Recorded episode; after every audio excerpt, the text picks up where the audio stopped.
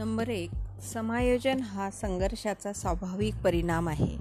जर संघर्ष नसता तर समायोजनेची आवश्यकता देखील नसती. समायोजन ही एक अचेतन प्रक्रिया आहे. समायोजन मुख्यतः सार्वभौमिक असून ती एक निरंतर चालणारी प्रक्रिया आहे. यामध्ये प्रेम आणि तिरस्कार या दोन्हीही गोष्टीचं मिश्रण असलेले दिसतं. विद्यार्थी मित्रमैत्रिणींनो हा भाग मी डॉक्टर प्रदीप अगलावे यांच्या समाजशास्त्रीय संकल्पना आणि सिद्धांत या ग्रंथाच्या आधारे आधार घेऊन विश्लेषित करते आहे. समायोजनाचे प्रकार पाहत असताना समान शक्तीवाल्यांचे मना म्हणजे समाज बल वाल्यांचे समायोजन बलवान आणि निर्बलांचे समायोजन मध्यस्थी किंवा लवाद निर्णय सहिष्णुता मतपरिवर्तन समर्थन मताधिक्य व गौणत्व असे त्याचे प्रकार आहेत. पण या ठिकाणी विशेष म्हणजे एक बाब जाणवते ते म्हणजे समायोजनाचे महत्त्व काय?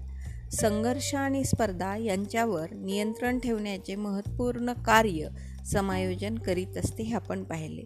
त्यामुळे समायोजन या सामाजिक प्रक्रियेचे विशेष महत्त्व आहे. समायोजनामुळे संघर्ष पूर्णपणे नष्ट होतो असे नाही परंतु त्यामुळे संघर्ष हा नियंत्रित असतो.